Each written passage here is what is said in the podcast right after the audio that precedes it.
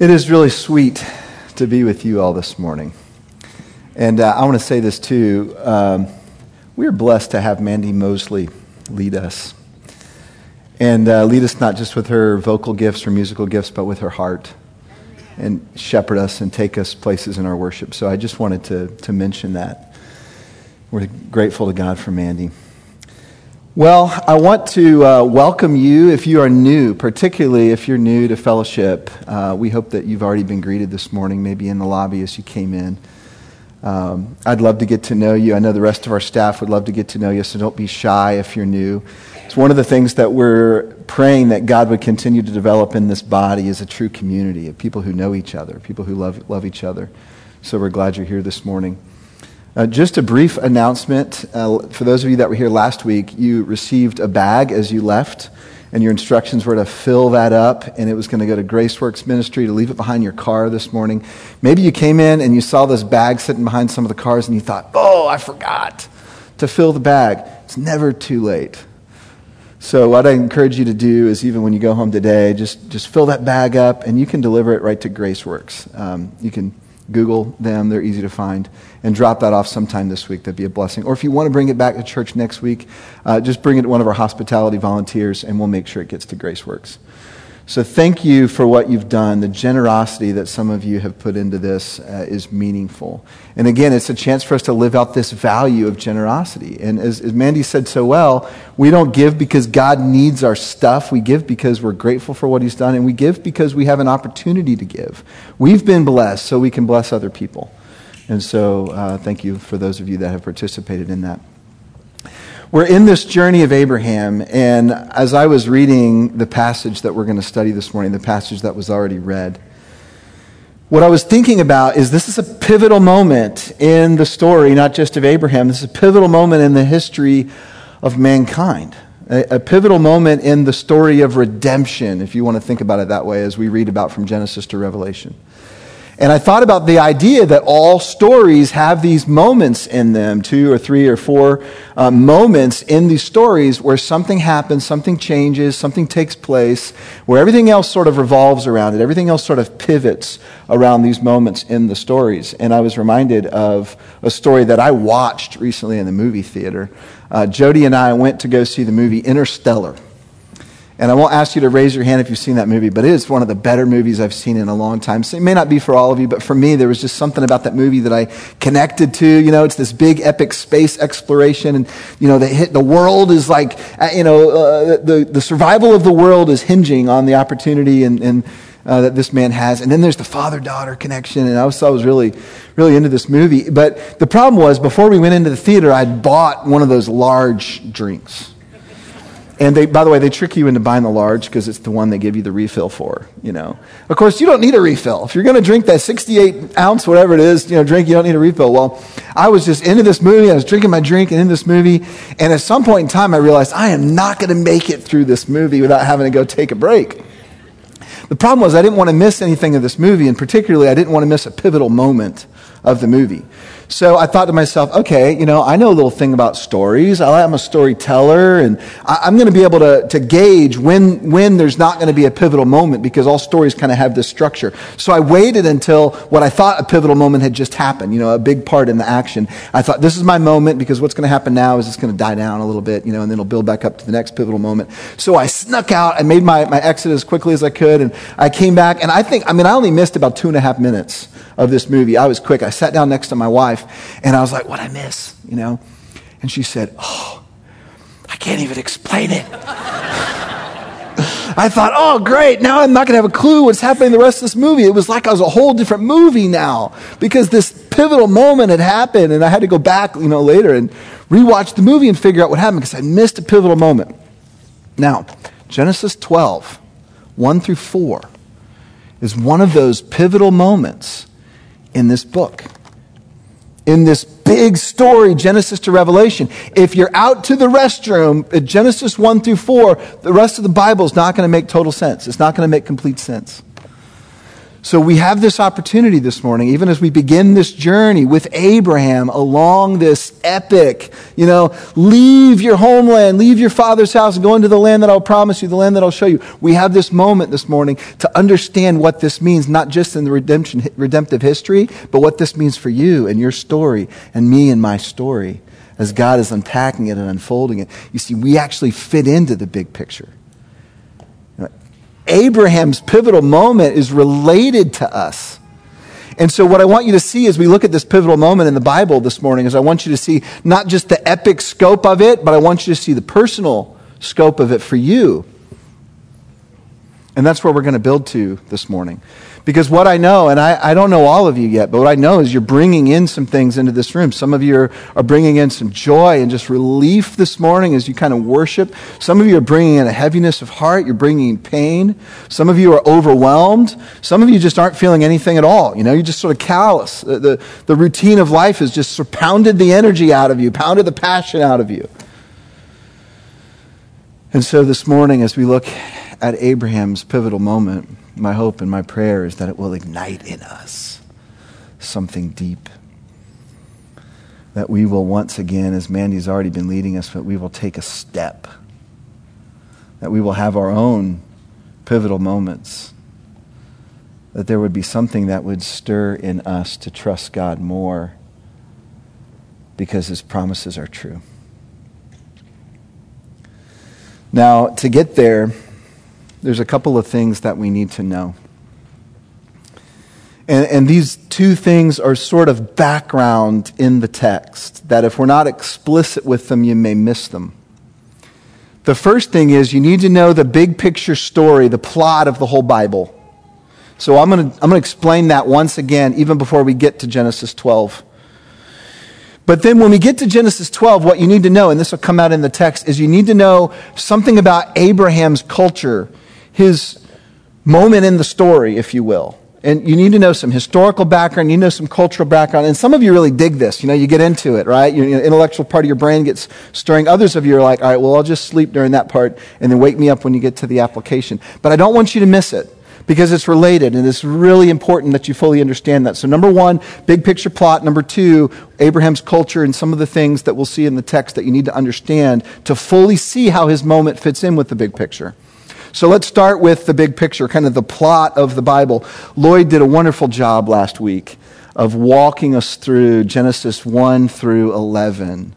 And remember, he kind of gave us those marks, and it starts with creation, then it goes to fall, and then someone will have to teach me the hand motions because I missed it. I just listened to it online. So there's creation, there was fall, and there was flood, and then there was Babel, and that sets us up for the moment that we are today. So a lot of history has taken place when we get to Abraham.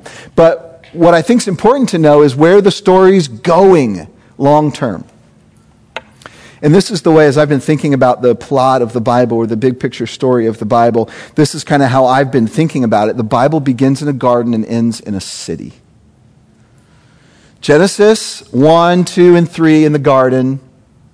Revelation 21, 22, the last two chapters of the Bible, in a city. And there's a lot that the garden has in common with the city. It's actually interesting. If you go and read Revelation 21, 22, a lot of the imagery from Genesis 1 and 2 is there, right? And I don't mean imagery like it's not real, but I mean there's the same ideas and the same concepts and the same objects even that are going to exist in the city. There's a river, there's a tree of life. There's all these things that bring you back to the garden. And I think that's intentional because God's intent in the garden, his original intent for creation, is going to be the same as his final intent in the city. And here's how I'd summarize God's intent for his creation. It's the people of God living in the place of God with full access to the presence of God. People of God in the place of God with full access to the presence of God, living in full communion, unhindered, face to face with God. That's what Adam and Eve experienced before the fall in the garden. That's what we will experience, those of us who put our faith in Jesus Christ, in the city for eternity, those same three things. So keep those three things in mind, the people of God and the place of God with access to the presence of God. Now think about what's happening prior to Genesis 12. No defined people of God at this point in history, right? Last week, Lloyd said that after Babel, God scattered them right? So he confused their languages and cultures. And in Genesis chapter 11, we get this long, this table of nations. All the nations are there and they've been scattered. They're not worshiping Yahweh anymore for the most part. They've begun to worship all kinds of gods. It's sort of a polytheistic society. It's a polytheistic culture that Abram was born into, that Abram was raised into. So there's no defined people of God. There's also no defined place of God. Ever since the people of God had been cast out of Eden because of sin, there's no geographic spot on the earth that God would say, this is my place. This is where I'm leading my people. Not yet. Not yet. That comes later. And there's no real access to the presence of God. Right? The Holy Spirit, as we know it now, that indwells us believers, that was not given yet in this sense. And a lot of history had to happen before that would take place. But not only that, there was no place of worship. There was no access to God's presence. No people, no place, no presence. Abram enters the story at this particular moment in time. In fact, I'd invite you to think about Abraham's moment in time this way. Before there was the law, before there was the nation of Israel, before there were prophets, before there were psalms, before there was the temple, before there was the church, before even there was a man named Abraham, there was a man named Abram. That's the setting that our story takes place in. And as we read the text, I want to call to your attention two key words. One's actually two words. But two key ideas in this text that if you fully understand these, it's going to unlock this passage for you and help you understand how this pivotal moment fits into the big picture. So let's look at it. Genesis chapter 12, just beginning in verse 1. Let's only read verse 1 to begin with. Now the Lord... By the way, have you ever noticed sometimes in your Bible, Lord is all caps, every letter is caps? Most English translations use that as a tool that's a translation of the proper name for Yahweh, right? The unpronounceable name in Hebrew culture, Yahweh. This is the title of the one true God. Now the Lord said to Abram, go forth from your country and from your relatives and from your father's house to the land which I will show you. The first key word, it's actually two words, but the key idea that I want to bring out for you is the idea of the father's house. The father's house. This is a critical concept to understand in Hebrew culture. The words in Hebrew would be Beit, kind of B-E-T, Av, A-V, Beit Av, the house of the Father, the Father's house. Now, you're thinking of maybe a single structure. I want to change that image in your mind. In this culture, there would have been a compound. It would have been like the patriarch living in his home, and then surrounding him would have been his relatives. The clan would have been living together. And they formed together an identifiable unit that was sort of separate from the government, that was sort of its own responsibility to provide for one another, and the key responsibility rests in the patriarch. This was a day and age where there weren't governmental programs, there weren't even true nations, patriotism as we thought of it back then. It was, for the most part, these collections of these Beit Avs, these father's house, these clans. And the way this worked was you'd have a patriarch and his wife and his children. Now, if his children were grown, his sons would live at the family house or the Beit Av, the family compound, with their wives and their children. They would stay there. If the daughters were grown, if they were unmarried, they would live with the father in the father's house. But if they were married, they would join the Beit Av of their husband's family. So they would literally leave and they would join this other clan, this other father's house. So what you had on these compounds was you had a family unit and a structure that, depending on how long the patriarch lived, and which back in this time, the length of lives were extended, these could grow to be significant places, significant numbers of people that were living in these father's house on this compound. Now, why does this matter so much? I want you to see the progression in the text of what God calls Abram to. Look back at verse 1. Go forth from your country. That was just sort of the idea of land, right? That wouldn't have had a lot of pull necessarily to Abraham, at least as much as the next thing that God says. So not only from your country, but from your relatives. Relatives would have been the extended family. So multiple Beit Avs kind of added together, sort of forming like a little bit of a larger clan. And then God goes even deeper. He cuts to the heart of Abram's identity when he says, leave your father's house. That structure that you've been depending on, Abram. Now, what we know about Abram's father, Terah, is that Terah dies in Haran, and Abram keeps going to Canaan. And there's a sense that God is calling Abram, I want you to leave what you've become comfortable with, and I want you to follow me. I want you to go to this new land. I want you to establish something different, something new in a land which I will show you. And it gets more interesting and, to me, more importantly, fascinating as you continue to read. I want to read verses 5-7 and then point out something about the land that God was taking Abram to. Verse 5, Abram took Sarah his wife and Lot his nephew and all their possessions which they had accumulated and the persons which they had acquired in Haran. And they set out for the land of Canaan. Thus, they came to the land of Canaan. Abram passed through the land as far as the site of Shechem to the oak of Moreh. Now the Canaanite was then in the land. The Lord appeared to Abram and said, to your descendants I will give this land. So he built an altar there to the Lord who appeared to him. Let's talk about the land for just a minute. I wanted you to see this literally on a map. So I have a map to show you. If we could put that map on the screen. There are three primary areas in the ancient Near East that you need to sort of figure out in your head where they are geographically for this story to make sense. One is Mesopotamia. It's the cradle of civilization. Mesopotamia literally means the land between the rivers. And the rivers there, the Tigris, the Euphrates rivers. This is where Abram was born, where he grew up. Now, he was born and lived majority of his early life in Ur, which is down in the south part, a great important city in Mesopotamia.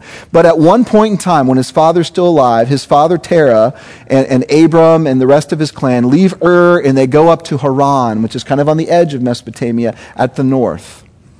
And then it's from Haran that God tells Abram, I want you to go into the land of Canaan. Now, Canaan there is in the middle of the screen. That's the Holy Land. That's the land that God is promising to Abraham and his descendants. And essentially, Canaan is such an important land, not just because it's the promised land, but because it's this in-between land between Mesopotamia and Egypt, which is the third major geographical area. And Egypt will come into play next week as Abraham's story leads him to Egypt. But in between these big superpowers, Egypt and then Mesopotamia, which you know, the Assyrians were from there, the Babylonians were from there, they would cross between the two to fight each other, to trade with one another, and so Canaan became this pass-through, this go-between land. It's one of the reasons why historically that piece of land has been so fought over and still is to this day. So this is the land that God was calling Abram to go to. Now, land back then was passed down from family to family. And so the author of this text, who we believe was Moses, goes out of his way to mention, now the Canaanite was then in the land. And essentially what God is telling to Abram when he takes him down in this land is he says, this land is not actually owned by the Canaanite. It is my land. I am the true patriarch of this land. And this is the land that I will give to your descendants. Note that he doesn't say that he will give the land to Abraham. He says it will give the land to his descendants.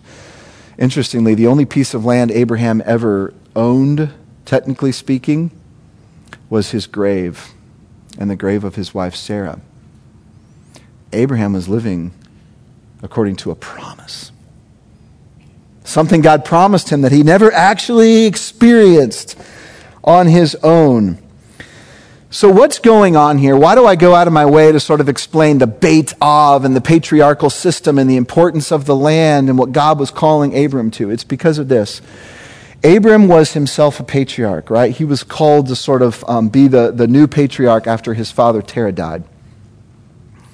But what God is essentially doing when he calls him to leave his Beit Av, his father's house, is he's saying, I will be your patriarch, Abram. I will be your father. You will live in my house. You will live according to my care. I will provide for you. I will be your governmental system. I will be your provision. You take your family and you submit them to my provision for you, and you see what will happen. So as the biblical history continues past the life of Abraham, what does Israel call Yahweh? Father. Right? That's how we pray today. Our Father who is in heaven. There's this recognition that Yahweh's doing something new. He's picking Abraham and his descendants to sort of be his chosen people. And he refers to them and responds to them, father, child, patriarch, children. As a side note, there's no indication that Abraham or Abram back then did anything special to deserve this choice.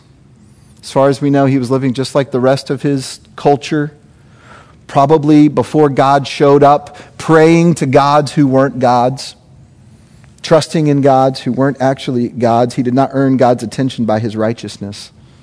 And so later in Genesis 15, which we'll get to in a couple of months, it says, Abraham believed God, and it was credited to him as righteousness. So kind of the most you could say about Abram at this point in his life is that God looked down and he saw a man in Abram that he, God, knew would believe him. And that was enough. So God chooses Abram. He calls him out. Abram's part in the relationship is very simple. Someone tell me. I'm going to ask you to interact with me just for a moment. Look at verse 1 and let me ask you, what was Abram's part of this relationship? What's the command that you see in Genesis 12, verse 1. Go forth, or go, depending on your translation. That's the only command that God gives to Abram. Go forth. Go forth. In other words, he was being told to leave that safe family structure that you've been accustomed to, even that family structure that you've pictured yourself, leading in this land of Mesopotamia. I want you to leave it. I want you to leave your comfort zone. I want you to go submit to the higher patriarch. I'm calling you to something new, something different. It was a call to trust, a call to believe, but not simple intellectual assent. This was risky. This was Abram, go forth and put all your eggs in my basket. What was God's part of the relationship? Well, if Abram was called to go forth, God's part of the relationship's a lot more extensive. I want us to look at the promises in verses 2 and 3, but you can just summarize all the promises of God with this single word, blessing, and that's the second word. So the first word was father's house. The first idea was father's house. The second word I want us to focus on is blessing, blessing. I want you, if you have a pen or pencil handy, to underline or circle every time in verses 2 or 3 you see that word, that root word, bless, blessing, blessed. If you count them up, there's 5 in 2 verses. Such an important concept. Now, in our culture, when we hear the word blessing, we kind of just think of ourselves as sort of like, I wish you well, right? And, bless you. We even use it when someone sneezes. Bless you, bless you. I don't know what that means when someone sneezes. We say, bless you. I wish you well. Don't get sick. I don't know what that means. It's just some kind of a ethereal up there kind of idea of well wishes. In Hebrew culture, blessing was tangible. It was stuff. When the patriarch said, I wish to bless you, he was about to give you land or supplies or protection or food. He was about to give you something substantial. And this is the word that God is using with blessing. So in the ancient Near East culture, you could say that the patriarch's power of blessing was the difference between life and death. To be blessed by the patriarch means you were going to be provided for, well fed, and you were going to have your own piece of land. But to be cursed by the patriarch meant that you were going to be cut off. And unless you could attach yourself to a different father's house, to a different Beit Av, you weren't going to make it in this society. So blessing and curses, life and death in this society. So what were the blessings that God promised to Abram? Verse 2, I will make you a great nation, and I will bless you and make your name great so that you shall be a blessing. God is saying to Abram, you will receive blessing, i.e.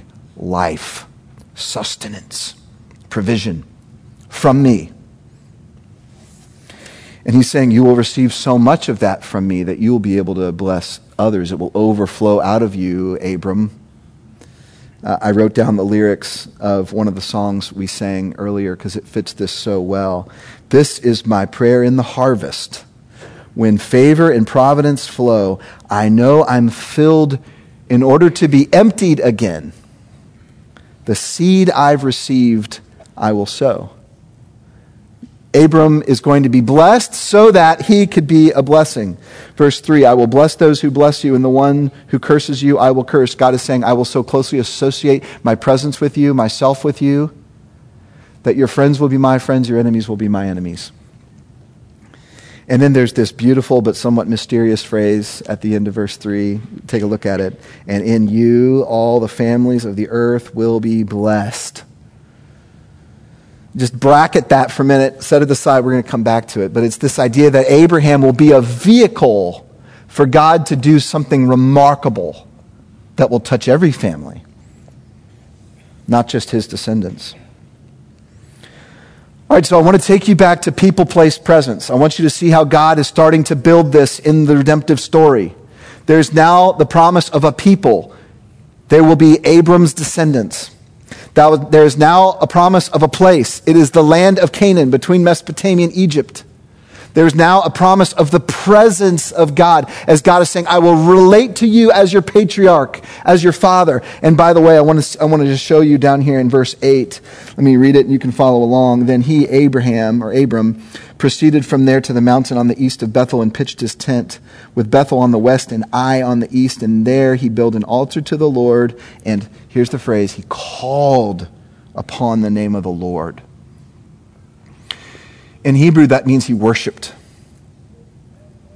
Now, you can't worship a God that you don't have a relationship with. To worship means sort of saying, you're the one that I'm going to trust. You're the one that I'm going to talk to when things are hard. You're the one that I'm going to throw my burdens down upon. You're the one that I'm going to give to in my offering. You're the one that I'm going to thank when I receive blessing from you. You're the one that I'm going to depend on. There's this presence. There's this communion now between Abram and God because God has called him. Now, where does our story intersect? I hope you caught it. It's in that phrase that I asked you to set aside for a minute.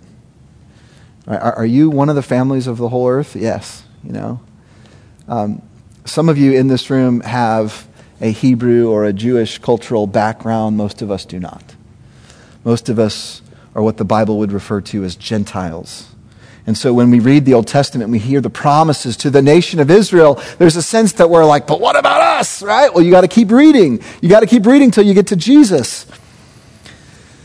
Because from Abraham's line, one of his descendants that God was promising him right here in Genesis chapter 12 comes, of course, Jesus, who was Messiah or Savior. Messiah in Greek is Christ. We call ourselves Christians. Right, so we're connected, even in our title Christians, we're connected to Abraham through the promise of his seed, this Messiah that came from the nation of Israel. And Abraham, in a sense, if you think about his story, he actually previews what Jesus would later do. He leaves his home according to the call of the Father. He goes to this place where his Father leads him. He trusts him. He sort of risks everything in order to create a new people. This is what Jesus does. And I want to turn, in fact, I want to invite you, if you would, just for a minute, turn to Galatians 3. Turn to Galatians 3. I want you to see this with your own eyes because Paul grabs on to the Abraham story when he's explaining the Jesus story. So I want to read just a few verses in Galatians chapter 3, and you follow along. Paul's going to go back to this very moment in Genesis 12. Galatians 3, beginning in verse 6. Even so, Abraham believed God, and it was reckoned to him as righteousness. That's that verse from Genesis 15 that we'll get to. Therefore, be sure that it is those who are of faith who are sons and daughters, by the way, of Abraham. The scripture, foreseeing that God would justify the Gentiles by faith, preached the gospel beforehand to Abraham, saying, all the nations will be blessed in you. There it is, Genesis 12:3. So then, those who are of faith are blessed, important word, blessed, with Abraham the believer. Skip down to verse 14. In order that in Christ Jesus, the blessing of Abraham might come to the Gentiles, so that we would receive the promise of the Spirit through faith. Go back to the people of God and the place of God, living with full access to the presence of God. Paul is saying that because of this promise that Jesus fulfilled, the people of God are now all those who are of faith, all those who have believed. That's the people of God. Now, is Israel and the Hebrew people still significant and important in God's economy? Absolutely. That's not this morning's message, but I want you to see that there's a sense that we are all, Gentiles, Jews alike, who are calling upon the name of the Lord, Jesus Christ, are now the people of God. We are the people of God. The presence of God is now experienced by us through the Spirit. Paul's talking about that. All who believe in Jesus Christ receive the Holy Spirit, literally the presence of God in us. Now you may be wondering, well, what about the place? What about the place of God? That's where we get to in Revelation 21 and 22.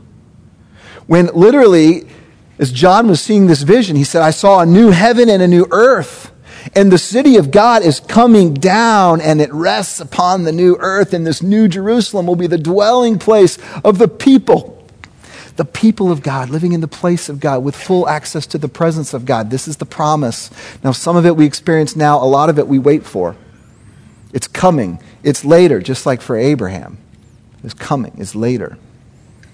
This is how Jesus begins this. He fulfills this big picture of the Bible, all these things coming together. And by the way, I love this phrase that Jesus gives his disciples in the Last Supper. He says this, in my Father's house, Beit Avs, there are many dwelling places. I go there to prepare a place for you, so that where I am, you will be. So you and I and all those who put our faith in Jesus will have a dwelling place on the family compound, right? We will be gathered together in the Beit Avs of the Father. He is our true patriarch, our capital P Father. This is what we call on. He will provide for us eternally. He will protect us eternally. He will minister to us and bless us eternally as we exist in full communion with him. Men and women, this is our promise. This is our hope. This is what we sojourn toward. Like our father, lowercase f father, Abraham. And so this is how that little Sunday school song can become true. Father Abraham had many sons, and many sons had Father Abraham. I am one of them, and so are you. So let's just praise the Lord. Right arm, left arm. Repeat again, ad nauseum.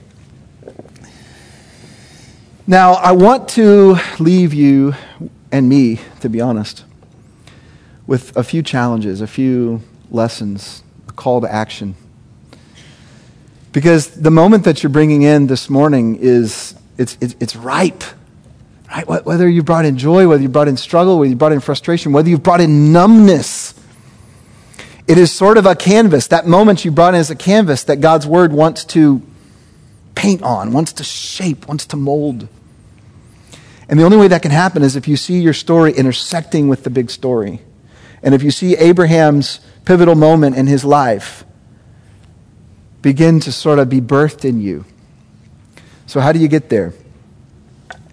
Well, three things that I think we need to think about. And I think these three things will stay with us throughout the whole series. In other words, I think the whole story of Abraham largely comes down to these three things. And so I sort of see this morning's message as introduction part 2.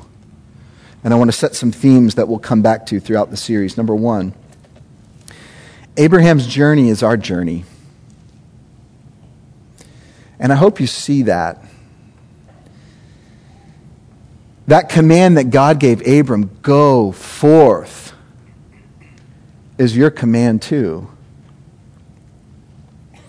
I'm not saying that God has called every person in this room to move and, leave your homeland, so to speak, of Franklin, Tennessee, or Spring Hill, or Brentwood or Nashville and go move to Africa. He may be calling some of you to do that, but I'm not talking about a literal move forth with your possessions, but there's a go forth that God is calling to you. There's a go forth that he wants to speak deeply through his Spirit into your heart, into your soul.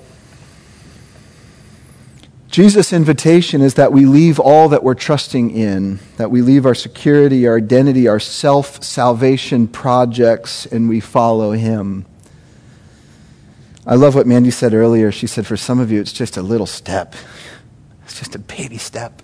That's okay. Go forth for you this morning. It may just mean, I don't know how much I really trust him, but I'm just going to just do this right here.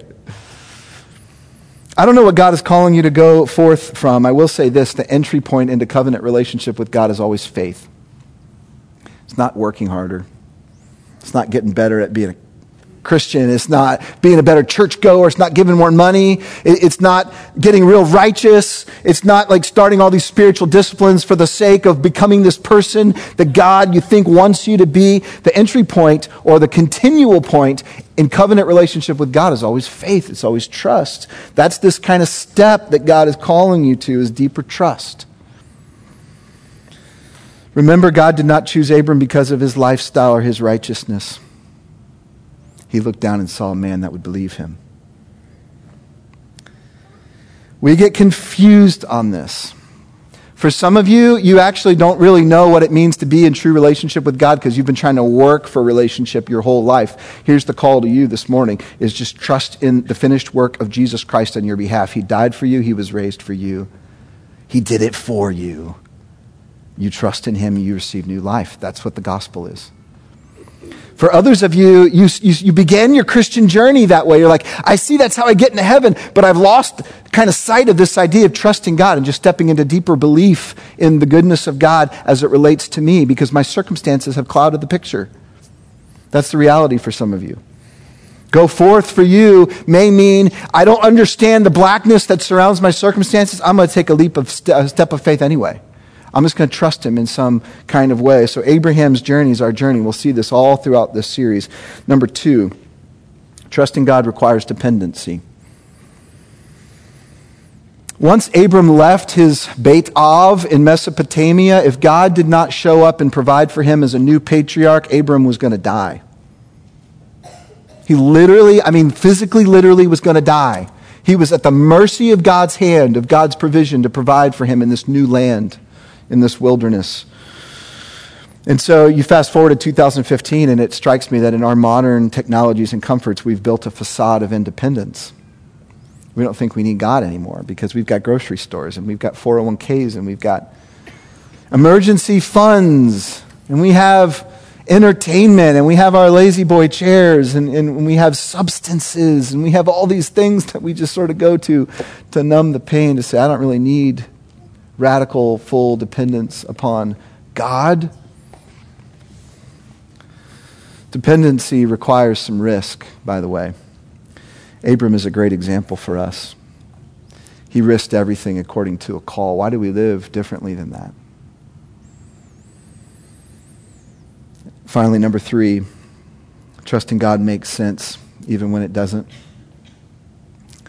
It's the tagline of the series. We'll be talking about it a lot over the next 4 or 5 months. Trusting God makes sense even when it doesn't. What do we mean by that? It didn't make sense for Abram to put all his eggs in the basket of this, one God, this one God among many, at least from Abram's cultural perspective, this polytheistic worldview. It doesn't make sense for Abram to say, I'm going to decide that this is the one God. I'm going to put my life and my family's life in the hands of this God that has showed up to me. That actually didn't really make a lot of sense culturally. What happened after that? God proved himself. God proved himself to actually be the real deal, the true God. God kept his promise. He gave Abraham a son. It took a long time. We'll talk about that later. He kept his promise. He built Abraham into a nation. He kept his promise.